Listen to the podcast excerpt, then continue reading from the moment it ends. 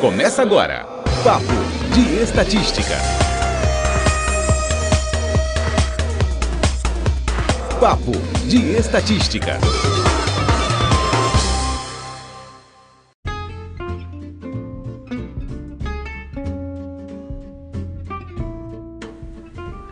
Olá pessoal, estamos começando mais um episódio do nosso Papo Estatístico.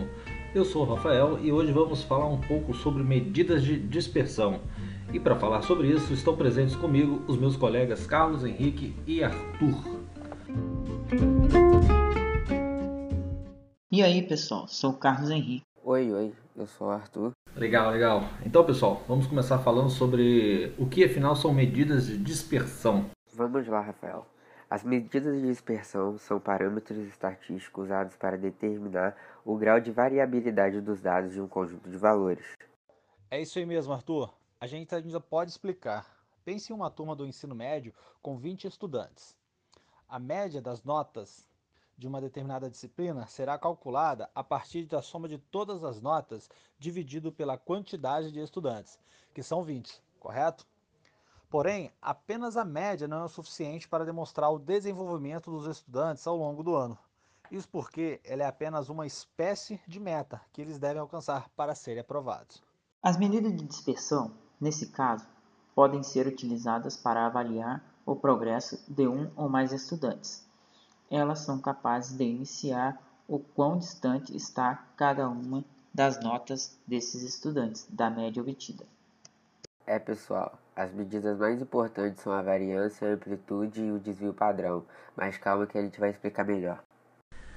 Perfeito. Vamos começar com a nossa querida variância, que leva em consideração os valores extremos e os valores intermediários, isto é, expressa melhor os resultados obtidos.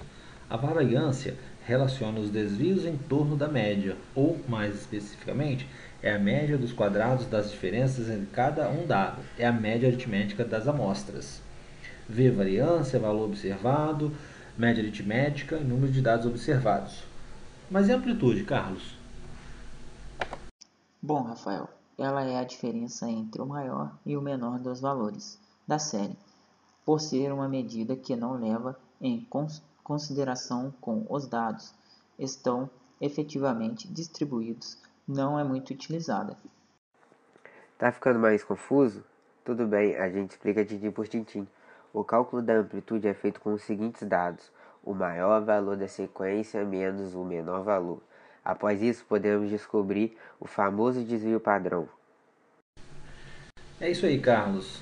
Uh, o desvio padrão para os íntimos DP é a média mais usada na comparação de diferença entre conjuntos de dados, por ter grande precisão.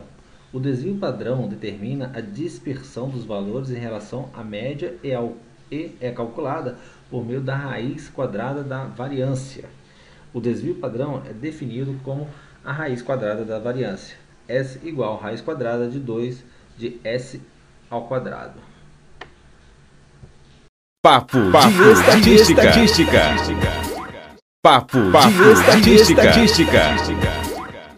É, então é isso, galera. Esse foi o nosso podcast. Esperamos que tenham gostado e aprendido um pouco mais sobre essa pequena fração do universo que é a estatística.